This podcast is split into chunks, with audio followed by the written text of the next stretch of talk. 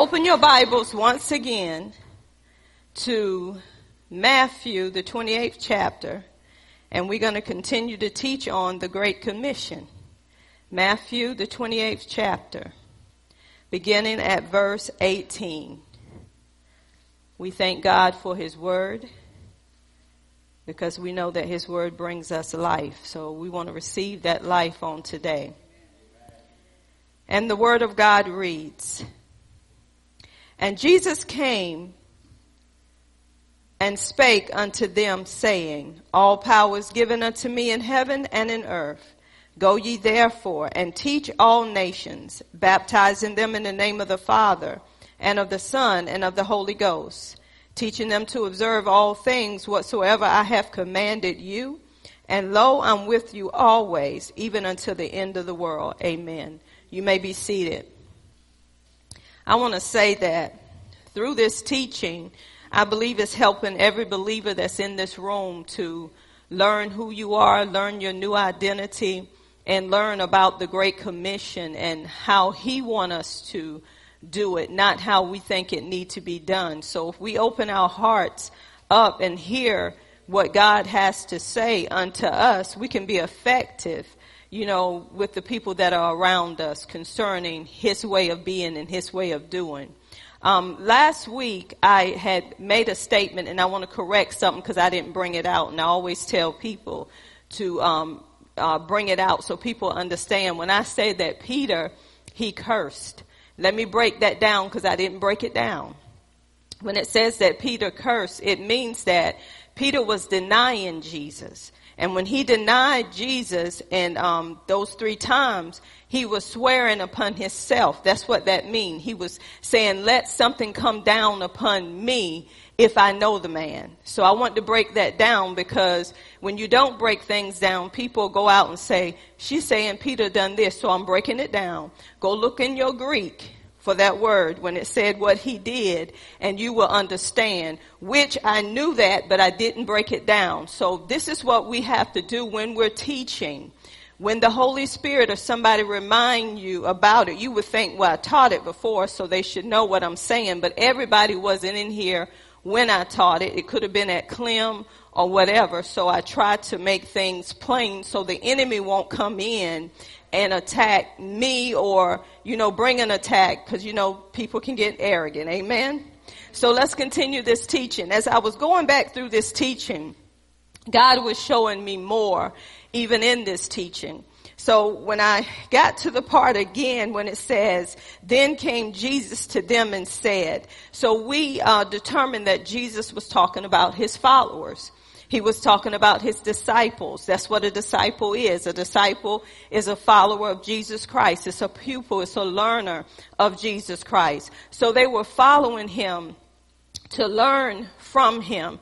And we determined that when we follow him, we determine in Luke 9:23 that it says, he said to all, if any person will come after me, that means to follow me, let him deny himself, disown himself, forget, lose sight of himself and his own interests, and ref- and refuse and give up himself. So when we look at denying ourselves, that means that we're crucifying our flesh actually. We're crucifying what you know, we want to do because when you follow him, it's not about you no more. It's not about what you want to do. It's not about where you want to go. It's not about who you want to be with. You are living a life for Christ now. It's not about how you feel. It's about him. We're, we're, this is the Great Commission. So he said, you got to deny yourself. You got to lose interest in yourself and you got to take up your cross and follow me. That means when you put your hand to a plow, he said, if you put your hand to a plow and you look back, you're not fit for the kingdom of God. In the natural, when, you know, people are plowing a field, if they don't keep looking straight ahead, it's going to be off. It's not going to be right because their focus is not on you know, looking straight ahead, it's looking at other things. So when we accept Jesus as our Lord and Savior, we look to him now. We're forgetting, you know, ourselves. We're losing interest in what we want to do. How can I lose interest in what I want to do if I have done it for so long? And the way we do it is the closer we get to him, The more we have fellowship with Him, we're not interested in the things that we used to do or the things that we want to do. Why? Because I have developed my relationship with Him so much that it doesn't, I don't get offended like I used to. I'm not the same person I used to be because my life now is in Christ. That's why He said, therefore, if any man be in Christ, he is a new creation. Old things have passed away. Behold, all things have become new. So I'm not looking at that old life, that old sin nature. I'm looking at the new life that's in me, that's in Christ Jesus. But I will not know anything about that new life if I'm not taught about that new life. That's what Jesus was doing with those disciples. He was teaching them the way of the kingdom. That's why when he came forth, he said, repent for the kingdom of God is at hand. What was he saying? He said, have a change of mind. Their mindsets had to get changed. Why? Because Jesus was bringing the kingdom. He was bringing a new way of being and a new way of doing. Why? Because the world was so used to the world's way of doing. See, when you stay, when you're in the world for so long and nobody is introducing you to God's way, you think that's the only way. And that's the way you going, you're going to follow. This is why even with our children, even before we accepted Christ, I believe some of us were in homes where our parents taught us what was right and what was wrong. Even when they wasn't saved, they knew not to kill. They knew not to lie. They knew not to steal. They knew all of these things, but yet there was a sin nature in them as well if they didn't accept Jesus. So even though they were telling you what not to do, some of us saw our parents do what they told us not to do. That's because that sin nature, that old man, it drives us to sin when God's commandments come in. When the law come in, that's when sin comes alive. And this is why when you look at people today and you're saying, I don't understand, I didn't raise you that way. It's a sin nature in them. Even though they want to do right, they know they need to do right. That nature that's in them compels them to go against what you're telling them to do. That's what that nature is. That's why Jesus had to come and shut it down. And the only way he could do it, he who knew no sin became sin for us so we can become the righteousness of God in him. So we understand that we have to lose interest in ourselves in order to carry out what he wants us to carry out. Every day we have to remind ourselves, this is not about me. When we get little attitudes, because all of us get attitudes, even me. But that's why we have an helper, which is the Holy Spirit that checks our attitude. He checks what we say and how we say it. You know, one thing that I have learned, I may say something and, and my tone may not be the right tone. The Holy Spirit won't let me get away with it. I'm going to be honest with y'all, Christian folk. There is no way that you can be born again and have the Holy Spirit and He's checking you right then and there dealing with a brother or sister or whoever, and you go on about your business like you ain't done nothing. Holy Spirit don't work like that. God is about love. There's no way, even when you wrong, you check yourself. The Holy Spirit will check you and let you know you were wrong for what you done. That's why we have the Holy Spirit. Because we're different, y'all. Jesus was teaching them the kingdom's way, God's way of doing things, God's way of being. That's why he spent the time going over the Sermon on the Mount in chapter 5, Matthew 5. Bless those who curse you. Love those who hate you. Pray for those who despise. All of this is what he taught them. He taught them the way to go, which is the kingdom way, not the world's way, which is God's way, not the world's way. So the more you get in tone with God's way, there is no way that you can be the same. There's no way. Because you knowing what you're doing is not right. You know, said I wasn't going to tell nobody, but I couldn't keep it to myself. What the Lord has done for me. Y'all, I'm telling you, that's in every area of your life. The Holy Spirit, He's there to convict you of righteousness. He's not there to condemn you. He's there to remind you what the Word of God has to say unto you. And that's what we carry out. And that's when that flesh is really being crucified. When you doing what the word of God tell you to do. And this is what Jesus was teaching those disciples. He was showing them the right way, the right way of doing things. So then God took me back um, dealing with followers, being followers of Jesus Christ. And he took me back and he showed me something and how you have to leave everything. He, he reminded me of Abraham. We talk about Abraham so much. Abraham is dead and gone, but Abraham left, left back a testimony, didn't he? He left us something that we can go back and read every time and see what he gave up you know, for the kingdom. So when God spoke to Abraham, y'all know Abraham, them, they were rich. But the things that Abraham family was doing was not right. They were serving other gods. So when God spoke to Abraham, Abraham took heed to that call. And God told Abraham, he said, I want you to leave. Basically, this is what he was saying in Genesis 12.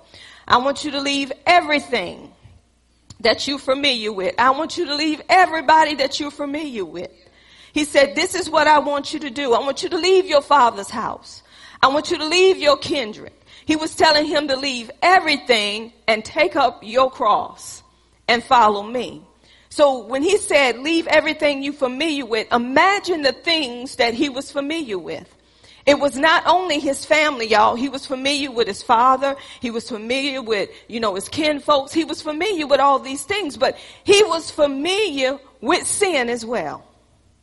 Some things in our life that we come so familiar with, sin is one. Some of us may have come so familiar with, with fornication, adultery. Those are things we get familiar with. Some things we get familiar with is um, it's all about us. We get familiar with pride. We get familiar with some things that we don't even realize we got familiar with. We got to be willing to let go of me, myself, and I. Because I teach on me, myself, and I all the time. So we have to get, say, you know what, God, it's not about me no more. It's not about hear me, see me, be attached to me. God is all about you. So what have you got so familiar with that you feel like it has become a part of you that it's not a problem? See, when people are around you and they have been in the Word of God and they have been in fellowship with Him. They have been in communion with Him. When they come out of fellowship, they know sin. Even when you don't see it on yourself. People that have been in fellowship with Him and is close to Him, they know that's not God.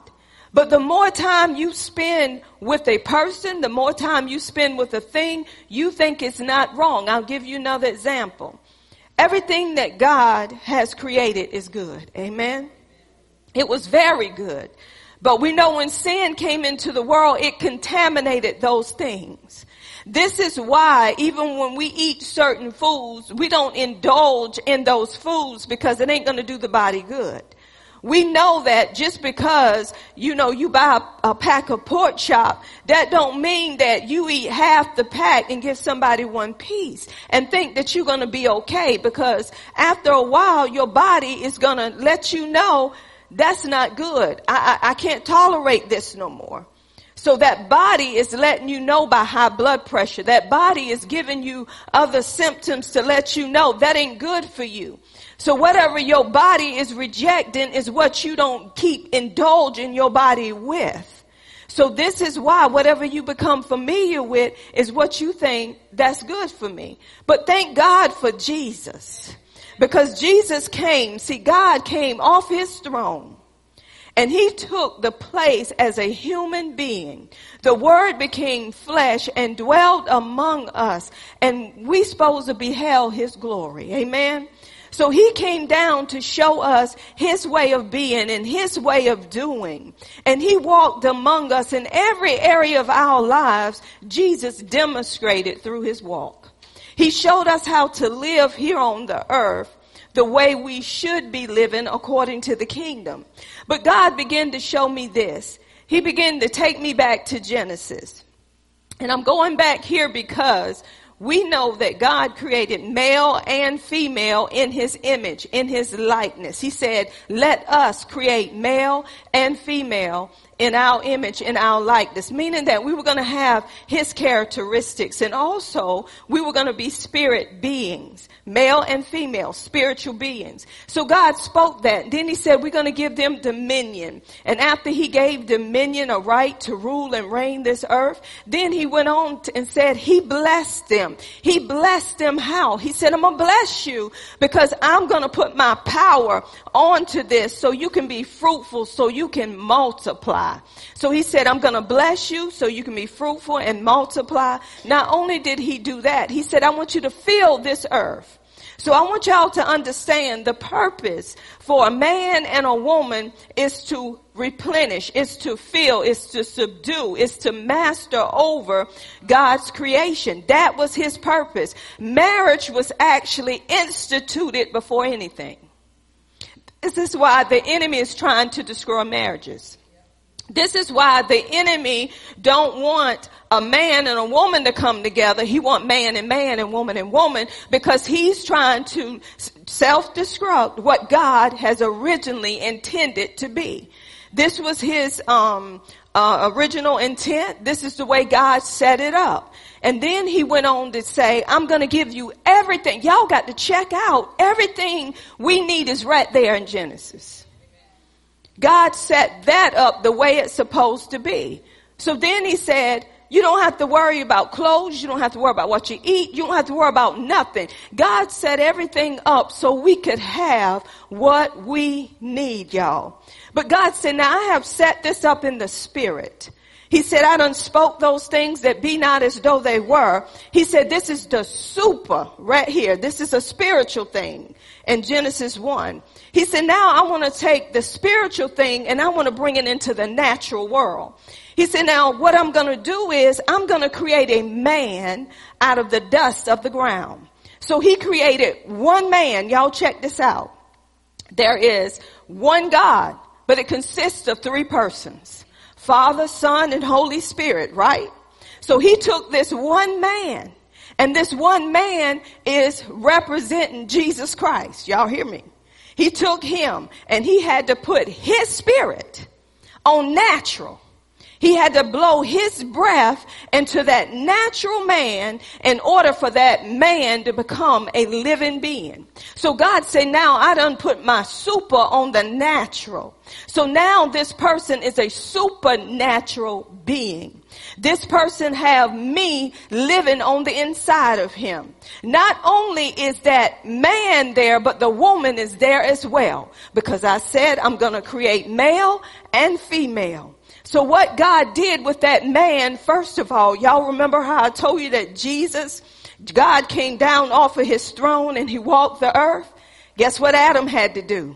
That one man had to walk the earth, but that one man had the body of Christ already with him. Y'all better hear what I'm saying. So that one man, when he was walking the earth, which was Adam, God spoke to Adam and he told Adam, he said, Adam, he said, every tree that's in this garden, you are freely to eat from. There was a tree of life which give him life. He would never die. He could eat from that tree. He said, but this tree of knowledge of good and evil. Do not eat from this tree or you shall surely die. So God was letting him know you're not going to die a physical death. You're going to die a spiritual death. So God already let him know that my kingdom is about life. But there's another kingdom that's right here in this garden. He was already forewarning. Y'all better understand what I'm saying. God is not gonna um, allow something to happen to you without forewarning you with what's going to happen. So God said, Adam, I'm going to give you a choice.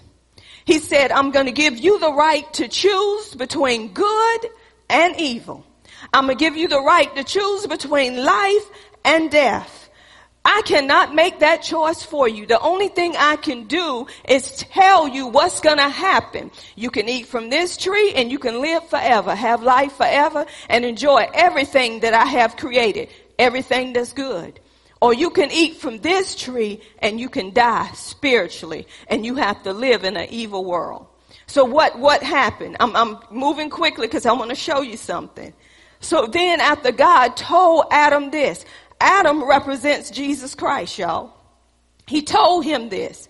And when he told him this, he gave him the animals. He told him to name all the animals and whatever he called those animals, then that would be their name. But God then he looked, he said the animals, they have someone beside them.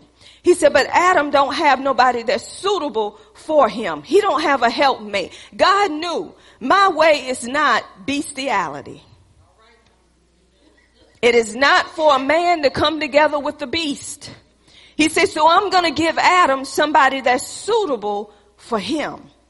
So what he did, he put Adam to sleep. Eve was already in Adam. See, he had Eve already there. So y'all know Eve come out of Adam from his rib. She came out from his side, meaning that she walks alongside of him. Meaning that Eve had the same dominion. She had the same right to rule and reign. But the point was God said, I want you to see your husband as headship. God create headship. So she had to see him as being headship, but they're working together. Jesus is the what? Y'all better catch me. Head of the church. That's why Eve had to see Adam as being headship. Cause Jesus is head of the church. It was all about Jesus, even marriage. It's about Jesus. Because why? I'm gonna give you an illustration. Manny and Julia, I need y'all help.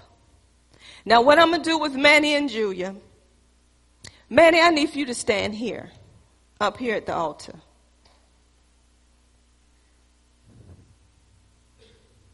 Yeah, you stand there. Julia, do you mind if Joe walk you up here to this altar? Okay, Joe, I need for y'all to start at that door. And Joe is going to walk Julia up here to this altar. I'm, I'm dealing with uh, authority too, y'all. I'm dealing with all of this. Remember I said that God want us to disown everything. He want us to leave everything we familiar with. It's not about us no more. Remember? I'm telling you that. So here is Julia. And let's say Joe is her father. So he's, the father is bringing Julia to her groom. Julia is the bride, right? So when they get here to this, this seat right here, I want y'all to stop when you get to that seat. So y'all got to understand what God has done even in marriage. When they get stopped right there. So as I'm standing up here, I'm saying, who gives this woman to be married to this man? Joe say he does. Okay. Now, Manny is gonna walk up, loose her, Joe, and have a seat. He gonna walk up. Come on, Manny, walk up and get your bride. And he's going to bring her back up here to this altar. Stop right there. Understand this. The father did his part. Y'all better catch God. God gave up his only son. Understand what I'm saying? The father released Jesus here on earth. Did he not? Okay. Jesus is here on earth waiting for his bride, which is the church. Y'all better hear what I'm saying. But in a marriage, understand this. When Joe said, I do, Julia don't look to Joe no more, her father, her earthly father. She don't look to him for nothing because Manny is the groom. He is the provider. Let me, t- let me tell you about my Jesus. Jesus is the one that protects us. Jesus is the one that heals us where we hurt. Jesus is the one that comforts, comforts us. Jesus is there to give us everything that we need. Amen. So by Manny standing up here with Julia, he had to leave. I'm going back to God. The Bible says that Adam says, I have to leave my father and my mother and I got to cleave to my wife. So what happened was when God released Jesus down here to the earth, he left his father. Now he got to cleave to the church. Y'all better hear what I'm saying. See, we missing it even in marriage because we don't know how God has set order. So now Julia is looking to him as her protector. She's looking to him as her provider, meaning that Julia said, I don't look to my daddy no more. I don't look to my family no more. I don't look, I look to him. Now the reason why she can look to Manny, cause when two become one, they become one in Christ. See there? She's hidden in him. He's protecting her. He's blocking everything from her. But guess what Manny got to do? Check this out now. This is what Manny does as headship in that family. When Manny go out and get everything, he gives it to Julia to distribute I'm going somewhere with this. That's why marriages is so messed up. Cause men try to dominate. But in Jesus, we live, in Him we move, in Him we have our being. So He has given us everything we need to live a life here on earth. So Manny representing Jesus up here standing with Julia. When he get that paycheck, he's trusting Julia with the paycheck to distribute whatever need to take place in that home. Hello somebody. Y'all didn't catch it? That's how we live heaven here on earth. How can both of them trust each other? Because they serve in the same God and they know what position they hold in that home. That's why you cannot be unequally yoked. But if you got a man that's selfish, is only going to look out for himself and hadn't been raised in a, in a house with a good father, he's going to be running around like a chicken with his head cut off and telling you, you, you fend for yourself. So this is why the Bible says a man supposed to love his wife just as Christ loved the church. But if you don't know how Christ loved the church, how can you love your wife the way Christ loved the church? He gave up his life for the church. So both of them had to leave what they were familiar with. All of this represents Jesus. Jesus is the bridegroom the church is the bride. That's how God orchestrated it to be. When you don't know how, ma- why in the vows do you think it said to love her, to cherish her, to protect her? See, people want to leave that out. A woman submits unto that man, shows reference to that man as she would do unto the Lord if she got a relationship with the Lord, she ain't going to have a problem referencing that man because he's lining up with God's way. But people want to leave that out because they don't know about marriage. See, this marriage is talking about Christ being married to the church. Thank y'all. When we don't know, we try to live a life outside of the Word of God. All of this is referring to the church, y'all to Christ's bride and how he's coming back for a church, for a bride without spot nor wrinkle. You know why they be up here at the or, uh, um, altar? Because it's a living sacrifice. Because your life, you have sacrificed it to Christ. It's no longer you who live, but it's Christ who lives in you. Christ in you, the hope of glory. You see in your life hidden in Him. It ain't about you trying to please your mate. When you please God, you can please your mate, people. We're trying to please one another to keep peace in the home, but if you're not doing it God's way, it's not peace in the home. You submit as unto the Lord, as unto the word of God. So when God showed me that, when he was showing me, he said it's right here in the word of God. So what did the enemy do when God had set marriage up? See, he was setting his church up. He was showing us an ideal church. Y'all, when it's time for us to be with the Lord, it's not going to be any more marriages. He just used that as symbolic as Christ in the church. There's not any marriages in heaven. There's not. The reason why he wanted male and female to come together to repopulate the earth because he wanted him all over the earth. He wanted his way of doing all over the earth. That's why Satan is trying to kill unborn babies. He don't want no repopulation. This is why he's trying to mess up marriage because he know what God instituted in the beginning. So if he can change God's way of how a marriage should be, uh, male and female instead of male and male and female and female, he know he done messed it up. That way it ain't gonna be him on this earth. It's gonna be Satan. And if you don't catch it, that's why he's trying to kill babies. Because he said God is telling them be fruitful and multiply. Be fruitful and multiply and replenish the earth. That is God's plan. I want the earth full of me. But the devil say, no, I want them full of me. So I'm going to go opposite to what you want to have done.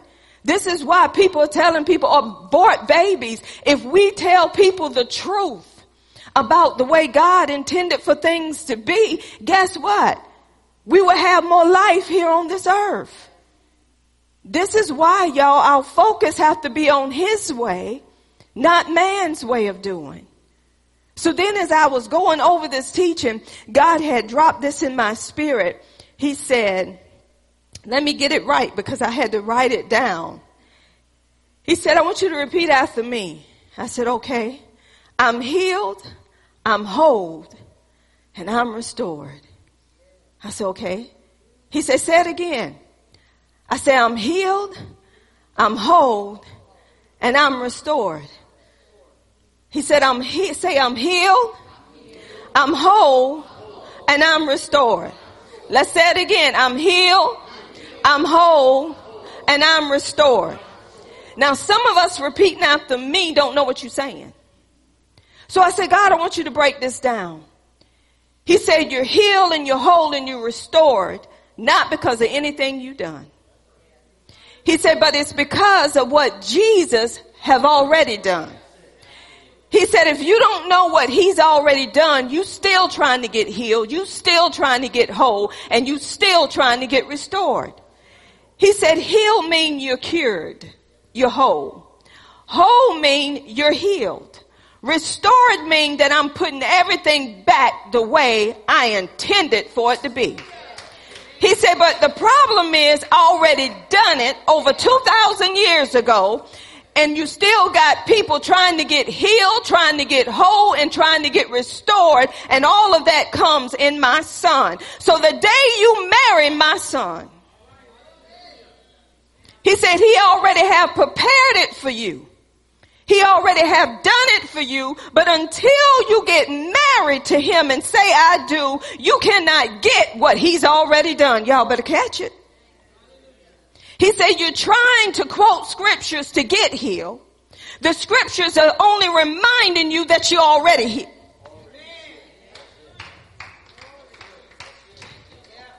Y'all better catch this stuff.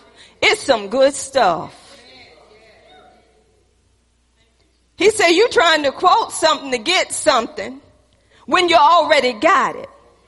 Let me take you back to Genesis. He said it's a spiritual thing. He said you already healed in your spirit. You're already made whole in your spirit. You have already been restored in your spirit. Because God said when your spirit was dead to sin, the Holy Spirit came in and He quickened your spirit. He gave life to your spirit. But if your mind ain't renewed according to what was done, you still trying to be healed, trying to get whole, and trying to get restored. That's why we still have people going after man-made stuff because you trying to stay healed when you're already healed. You're trying to stay whole when you already been made whole. You're trying to be restored when he already restored you through his son. So if you have his son, you have everything you need in your spirit but the problem is when you don't know what's in your spirit, you're trying to obtain it in your flesh. And you're trying to put God's stamp of approval on it because you're doing it and it's not God's doing. I want to ask anybody, when you read your Bible, it talks about who? God. It talks about its creation. It talks about what God has done. The only thing that God did was He created everything the way He wanted it to be, and He created man to carry out things on earth. We don't have to touch heaven. Ain't nothing wrong with heaven. The earth is what's tore up. This is why He said the heavens and the heavens are the Lord's. But the earth I have given to the children of men. He has given us this earth to rule and reign on his behalf, to be his representatives, to be his ambassadors, to represent him on earth. But how can I represent someone I don't even know? I heard about him, but I don't know about him. It's one thing to hear about a person but you need to know about that person. See, somebody can tell me about Miss Deborah and they can tell me all day long they're preparing me concerning her. But when I sit down and talk to Miss Deborah, I can say, I don't need to go on what Teresa told me about you. I have come to know you for myself. So we need to quit trying to know people from other people. We need to sit down and take a seat and we need to get to know the person for ourselves. This is why the woman, when she met Jesus at the well, Jesus sat with her. He talked with her. He was making himself known to her by telling her things that nobody could have known but him, but her. And after he got through talking to her, she went to tell people about this man. And when she told them about the man, they were excited about the man. They were accepting the man. But when they met the man for themselves, they said, we don't believe only what you said. We believe for ourselves because we spent time with him. I'm paraphrasing. Go back to John chapter four. So they couldn't really come into relationship with him until they sat down and talked to him for themselves. This is what's wrong with the church. You better know who you talking to. I'm going back to Genesis. In that garden, everything was so perfect. So perfect. Everything was so good. And the enemy said, I got to corrupt this. So how did the enemy do this? And I'm going to tell you how he did it. I want you to pay attention. When God set up everything, the enemy said, okay, how I'm going to take from them what God has set up he said, I'm going to have to take it through deception. So what he did was he wanted to ruin that relationship. First of all, through the husband and the wife. So when he went to Eve, he had to get her to focus on the very thing that God told them not to eat from. So what the enemy does, he wants you to focus on the very thing that God is telling you it's not good for you. So what he did, he said, did God really say? He had to start out. He had to bring in some doubt. He had to bring in some con- uh, confusion. Have you ever sat with someone and your mind was made up with something and they said, well, did the doctor really say? Um, did God really say that? So you sitting up there pondering, you sitting up there reasoning in your mind. So first he got to get you to reason. He got to get you to ponder over what God said. So when he got her to reason and then she began to tell him exactly what God said. See, he had to hold a conversation with her. And the more he held the conversation, he said, did God really say you cannot eat from that tree? The child wasn't paying no attention to what she could not have. Somebody got to put your eyes on something that you know you can't have. I'm going back to marriage. Why I keep going back to marriage? Because that was the first thing God instituted. That's why when you get married, men and women, the devil want to put your eyes on another mate. He want to put your eyes on something else to make you feel like what you have ain't enough for you.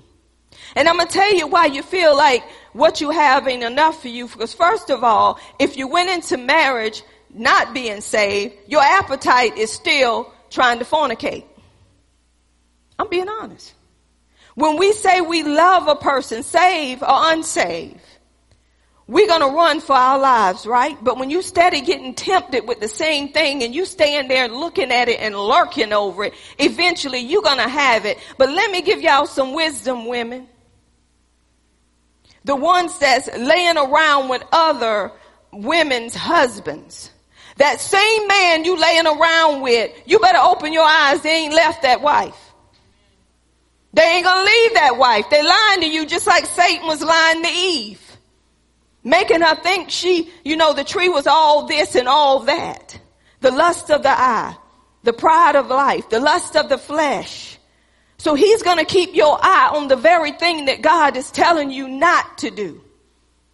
So when that woman thinking that that man is going to marry her, that man ain't wanting to marry neither one of them.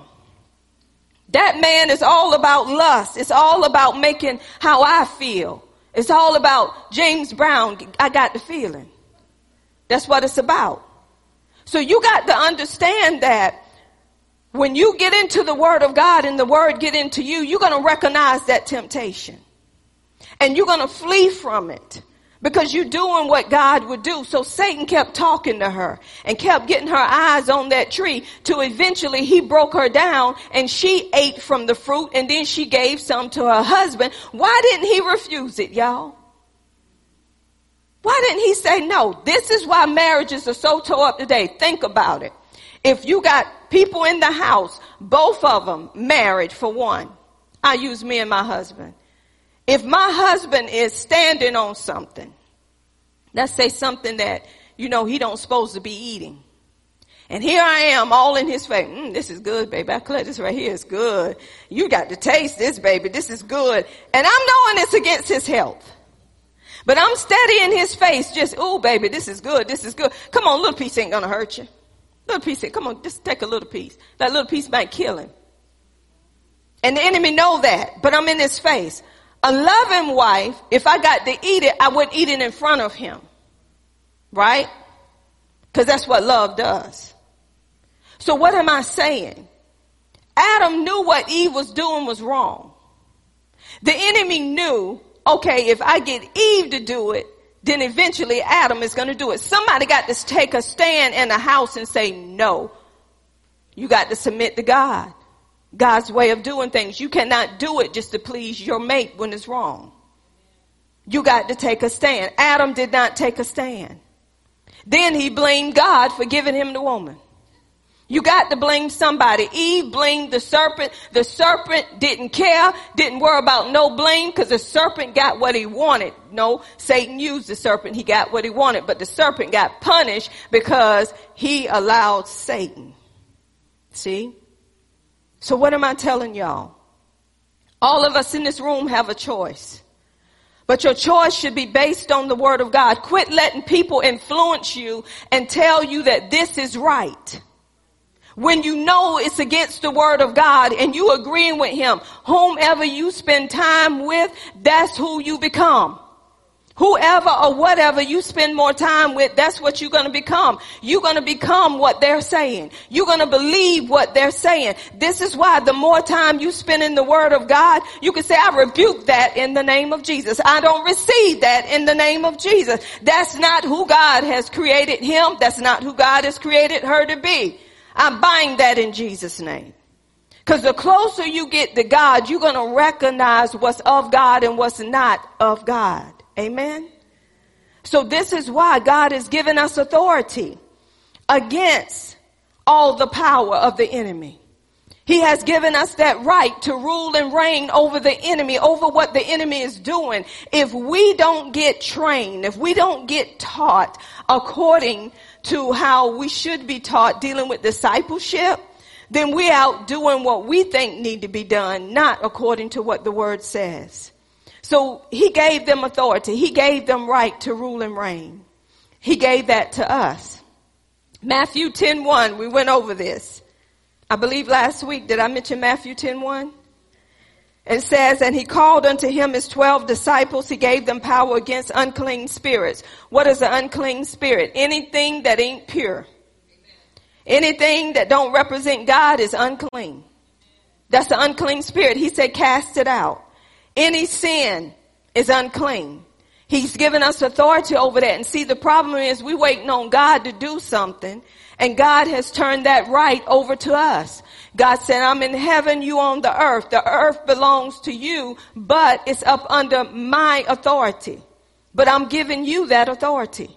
So whatever is going on in your life, God is telling you, you have the authority to say, no, you can't come in my house. You get out of my house. Now remember I said God has already healed us, right? But sickness will come and try to attack us. Amen. But when we know who we are in Christ, we recognize, oh no, not here, not today. I bind you in the name of Jesus. Headache, you go right now in the name of Jesus. Migraine, go right now in the name of Jesus. Every line, cold symptom, go in the name of Jesus. COVID-19, go in the name of Jesus. You can't stay here in Jesus' name. By Jesus' stripes, I was already healed. I am the healed of the Lord. I am who God says that I am. You rising up in your authority. You don't wait until you can't even lift your head and talk about speaking. You know when symptoms is trying to hit your body. And the Lord will forewarn you. He's forewarning you. To, the Holy Spirit is warning you. He's letting you know something's getting ready to knock on your door. Oh no, in the name of Jesus. Only thing the Holy Spirit is, He reminds you. He reveals unto you. But you got to work with Him. He done done His part and say, stop. You can't touch this. I was bought with a price. See, the Holy Spirit warns you, you're eating too much of that. Put down the fork. Mmm, this is good. Eyes bulging out your head. Mm, and then at the end, out, let me say this. This is so funny. Um, we were eating oysters um, several years ago. It was me, my brother, and we invited um, our dad to come over and eat with us. So we had these bushel of oysters and everybody was eating and daddy, he knew about oysters and how to eat oysters. So I'm standing up there with all these men, you know, my brother, my husband, my dad, and we just eating and I'm trying to figure out how to open them, but I was trying. So all of a sudden daddy, he was eating fast. So daddy got his full and he went and sat down. So I'm staying up there with them to eat mine because I ain't had that many. All of a sudden daddy said, you eat too many of them oysters? They'll make you sick and they'll kill you eat too many. Drop my fork, everything. I went and sat with daddy. I was still hungry. You think my brother and my husband gonna drop anything? Y'all, they finished all those oysters. That night, both of them. Oh Lord. Oh, I feel so sick. Don't say nothing. Don't say nothing. My husband was toe up from the flow up. That showed him that his body couldn't take all that. But did he do it again?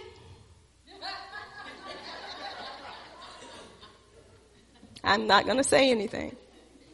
Why is it that when we know what causes us to be sick, after we get over it, we go back and do the same thing? Then we plead with God again, Lord, if you heal him, he already healed you. The problem is you didn't accept his healing. God has already healed us, y'all, but we got to believe it and receive it. It's already in our spirit. But God said your spirit cannot release anything if you in your mind, your will, and your emotions. That's what got to be renewed, your mind, your will, and your emotions, so it can tap into what you already have, and then it's gonna flow to your body, and then your body is gonna be in alignment with what your spirit is doing and not how you feel. So if you never go into the Word of God to know what you have, if you never look into the spiritual mirror to know what God has for you, you're going to come against each other because if I'm standing for what's right and you don't know what's right, you're going to come against me because it's not natural to you. I'm not natural. I'm supernatural people. I'm going to do it supernaturally. The, the, we can't be like windshield wipers. Either you're going to stand for God or you're not. God is gonna love you.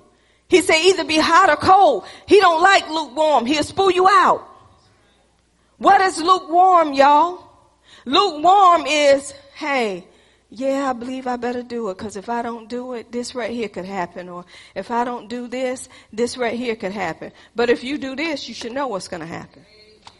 If you abide in him and let his word abide in you, you can ask him whatever you will and it shall be done because you're asking in Jesus name. Y'all, everything we need comes through Jesus and being that we accepted Jesus, we are heir of God, but we are joint heir with Jesus Christ as he is, so are we in this world. So whatever Jesus has, I have. I have righteousness because of Jesus. I have the fruit of the Spirit because of Jesus. I have the gifts of the Spirit because of Jesus. I have authority because of Jesus. It's not because of what I have done. It's because of what He has done. I can go tell a lie tomorrow, but I can step out because of Jesus and see a miracle. Cause He ain't looking at my lie. I need to repent of it though. But I'm still stepping out because I'm saying, ain't you lying? That was me. So I can still perform miracles in your name. That's why we're saved by grace, y'all. But it don't give us the right to use the grace card and keep messing up. When we know who we are in Him, we're representing Him, so we're not gonna keep doing what we do. When you keep doing what you do, you don't know who you are. You don't know your new identity. When we stay in a situation for 20 or 30 years, when we keep hate in our heart, when we keep unforgiveness and grudges and offense, we don't know really who we are. And we won't rise up in that authority. It starts with us first knowing who we are. That's why Jesus spent so much time with these disciples. He had to train them. And even when he trained them, Come on, flesh still come in even with Peter. Remember he denied him three times. But look at Peter. Peter stood in the midst of the crowd. He spoke boldly. They knew change have come to Peter. So yes, God know that we're going to fall at times. But God also know we're going to rise up to. We don't stay in the same situation, y'all. When we're in him and he's in us, we do what he would do according to the word. Not according to how we feel. It's not about your feelings. It's about the real you in the spirit. So you got to go into the word of God and find what God is saying concerning that situation. And even though your flesh don't like it, you got to do it. Why? God, I don't like it, but to kill this flesh. This is why he says, go to Romans 12. We're so familiar with this, but some things that we say we're familiar with, we're not doing. Because Romans 12 says, I beseech you therefore, brethren, by the mercies of God, that you present your bodies a living sacrifice, holy, acceptable unto God, which is your reasonable service. You know how you do it? Be not conformed to this world, but be ye transformed by the renewing of your mind, that you may prove what is the good and acceptable and perfect will of God. This is how your body, this is how you make your body a living sacrifice, acceptable, holy unto God. The more you renew your mind to the word of God, to the things that God want, your body will be a living sacrifice. Your body will be living a holy life that's acceptable unto him. But the more you conform to this world, that's what people going to see. They're going to see more of the world than they're seeing him. God wants people to see Him through you.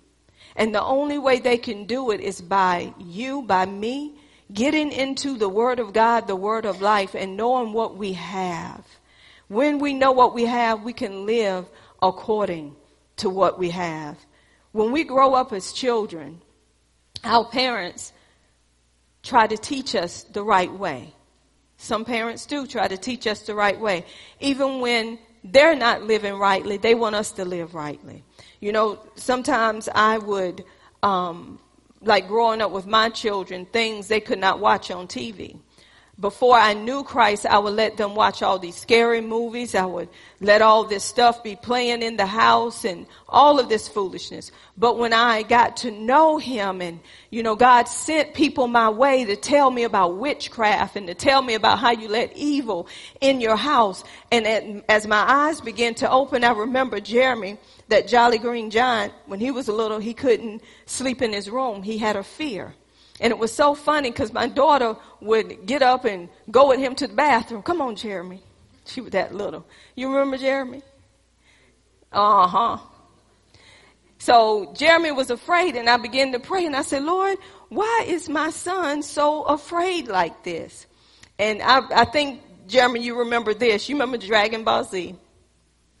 I used to come home for work and to have time with my son. I would say, come on, Jeremy, let's watch Dragon Ball Z. What's that term he be saying? And I'd be trying to say it with you.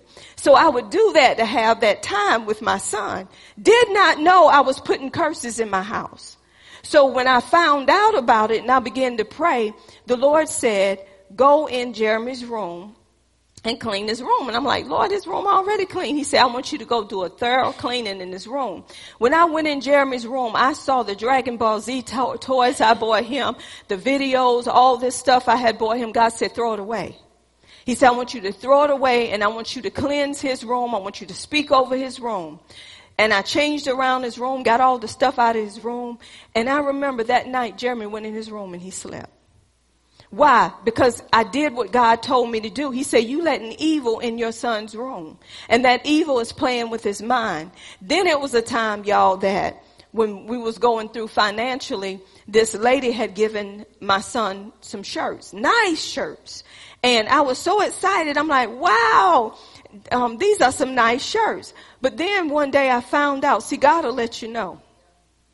The shirts were stolen. I didn't know. But God allowed somebody to let me know about the stolen merchandise. I said, oh, Jesus, and I got it on my son. So I took my son's shirts. I could have get, get, get, given them away, but I didn't do it. At that time, y'all, I was a young person in Christ. So I burnt them. I sent my husband out there to burn them.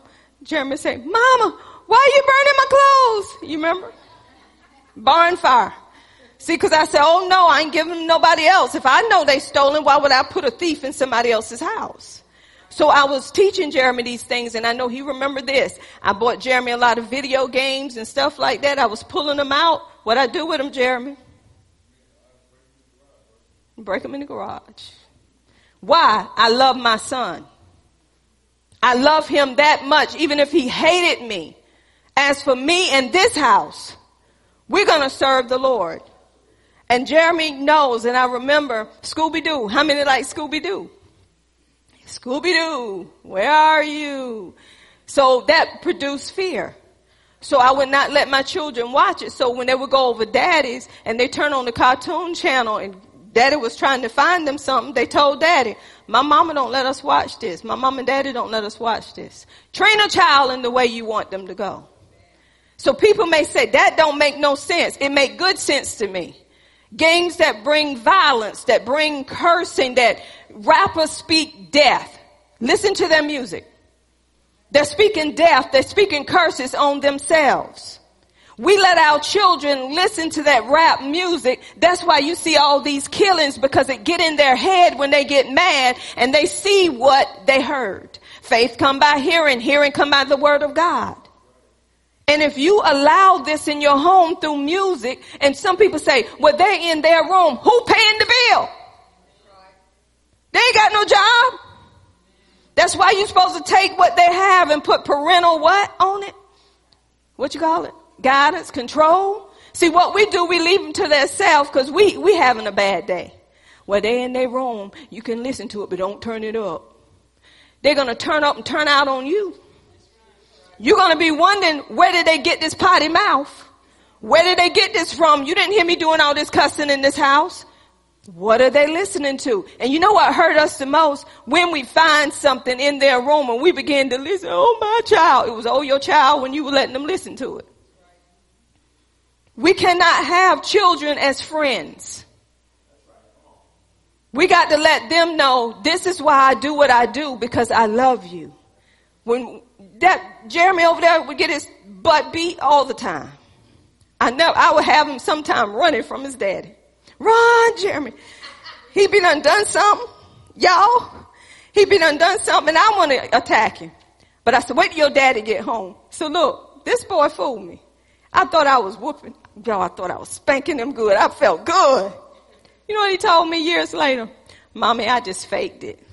I, I just let you spank me because I know if daddy got me, it was going to be worse. So he played me. But I was beating him. Not beating him, but spanking him. Because some people say, oh, you beat your son. They should have called social services. That's why some kids are like they are because you're turning them to the corner. And they're playing with imaginary friends. Get in the corner. They love getting in that corner. Hey Sam, I'm back today. How you doing, Sam? I enjoy coming to the corner. When you spare the rod, everybody have a way of discipline, but corners ain't working no more. You got little kids with guns ready to shoot you. Yeah. We have to love them and we love them enough to spank them. Sometimes spankings don't work. Kids are getting so bold now. They let you spank them and then go back and do the same thing. You know what you got to do? You got to cast them out. That's an unclean spirit. Come here. In the name of Jesus, you come out of my child. Mama, you talking to me? Nope. I'm talking to the spirit that's using you. Come out in the name of Jesus. Y'all better know the difference. There is a difference. But when you raise a child the right way, you don't have to discipline them the way that you used to discipline either. Because they know you did it out of love. Each time we would spank our children, we would sit them down and say, do you know why we spank you? We would not leave them with a question in their head feeling like we just did it for no reason. Today, that's how my son do his children. Do you know why I spanked you? I remember one time my husband spanked Ariel. Some people say he spanked Ariel. Not surely not Ariel. Yes, Ariel. And he spanked her. She cried just a little. The next time he got hold to her, she said, "You never spanked me like that before. It was harder." Mm-hmm. Dad and them didn't like that. They, she knew to call his number. Anything we didn't do, she called their number. And I'm like, you got to hang up the phone. So what am I saying, y'all? We got to rise up in authority in our home. We got to ask the Lord, why is my children out of control like they are? Have you checked what you're buying them? Y'all, they got videos that's showing you how to kill people and hide the body. Y'all didn't know? And your kids is watching it. We leave them in the room all day long. They quiet, all right. They real quiet, but they doing something they ain't got no business. And you wondering why they're not getting in trouble. They don't have to go outside to get in trouble. They can get in trouble on a game inside the house. A boy set up a murder inside his home and wasn't there and they found out that it come from this boy home. Sent a cop to somebody home that was watching TV with their child. The cop killed the man because the bottle broke in the floor and he thought the man was breaking the bottle to kill him. The girl lost her daddy through a game. This is no game. This is why the more time we spend with God and we see God's way of doing, God will show you what's in your house. He'll show you what to do with what's in your house through His Word. Cause His Word has power. Greater is He that's in you than He that's in the world. Do you believe that? We say, yes, we believe that, but soon as something be moving in our house, we ready to run. The greater one is in you. He wants you to let the greater one out of you. How do you let it out? Through speaking. You got to speak to whatever's coming at you. You don't rule and reign here. Christ rule and reign here in the name of Jesus. That's what we do. That's what we say. So that's why we have to know what discipleship is. They had to be taught all of these things before they could be sent out. They were disciples first before they got a title of apostle. An apostle is one sent. So we got to understand the difference. It ain't about you having a title. It's about you, first of all, knowing your identity, knowing who he is, knowing who you are. Because you can carry a title just like you can carry a gun, but if you don't know how to work the gun, it ain't gonna do you no good. It ain't gun that, guns that kill people, it's people that kills pe- people. So we got to understand if you don't know how to work what you have, it does you no good. You in your bed crying, oh my husband don't love me, I believe he got another woman. Why don't you seek the Lord while he can be found and say, what's wrong with my husband? Why my husband turning on me? Holy Spirit will tell you through discerning the spirits. He'll tell you what house they at. He'll tell you how much they paid at the hotel, motel, holiday inn. And when he get back to the house and try to say, hey baby, how you doing? How's Hilton doing? Who is Hilton? How's room 105 doing? Oh my God. Who told you? Nothing but the Holy Ghost. Y'all, it works. It works. It does. The more time you spend with him, you don't have to hire a private eye. You got one in you. And he stick closer to you than any brother. He'll never leave you, nor shall he forsake you. Amen. So let's get to know our authority. Let's get to know our rights. Because guess what? When you go to court and you got to stand before a judge, that's why you get an attorney. Because you got to know what you have the right to do, what you don't have the right to do. And you ain't going to get up in front of that judge and tell him what he's going to do. But God can change his heart. Because truth will all, always prevail. God's word is his final authority, y'all. So we got this far with using authority, and God is showing you how to forsake yourselves, how to disown yourselves, how to crucify your flesh and take up your cross. You can't even take up your cross until you get you out the way. And church, it's time for us to get us out the way. We have people dying before time. And it don't death don't mean nothing no more. Oh, another one bite the dust. Oh. But it don't have to be that way. When we take the time and begin to speak those things that be not as though they were, and when we take the time to begin to bind and loose because we got the keys to the kingdom, that's when change will come. Amen.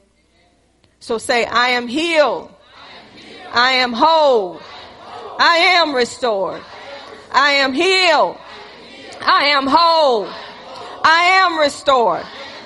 Spiritually, physically, emotionally, and mentally. I am healed. I am whole. I am restored. Outside what I see, outside of how I feel, it does not change who I am now that I'm in Christ. Give God a hand clap of praise. Hallelujah to his name. Hallelujah. Yo, I like how Brother Manny took and stood behind his wife and said, try it. And Julia just blushing. She just a blushing. Cause she know her man got her back. How many know in marriages, we women are, come here, come here. Now you know that ain't right. Then when somebody else say something, you don't talk to my husband like that. But what gives us the right? To put them down. Because it's in the atmosphere when we opening our mouth at home. We ain't doing nothing but giving the enemy leverage for somebody else to talk them down like that. That's why we got to close the doors in our homes and say, you know what? I said what was right, but it's the way I said it. Forgive me. Let's talk about it. Close the door in your home because you just letting evil come out of your home and people are attacking your mate with your mouth. You started the fire. Put it out. Amen. Can we have our announcements at this time?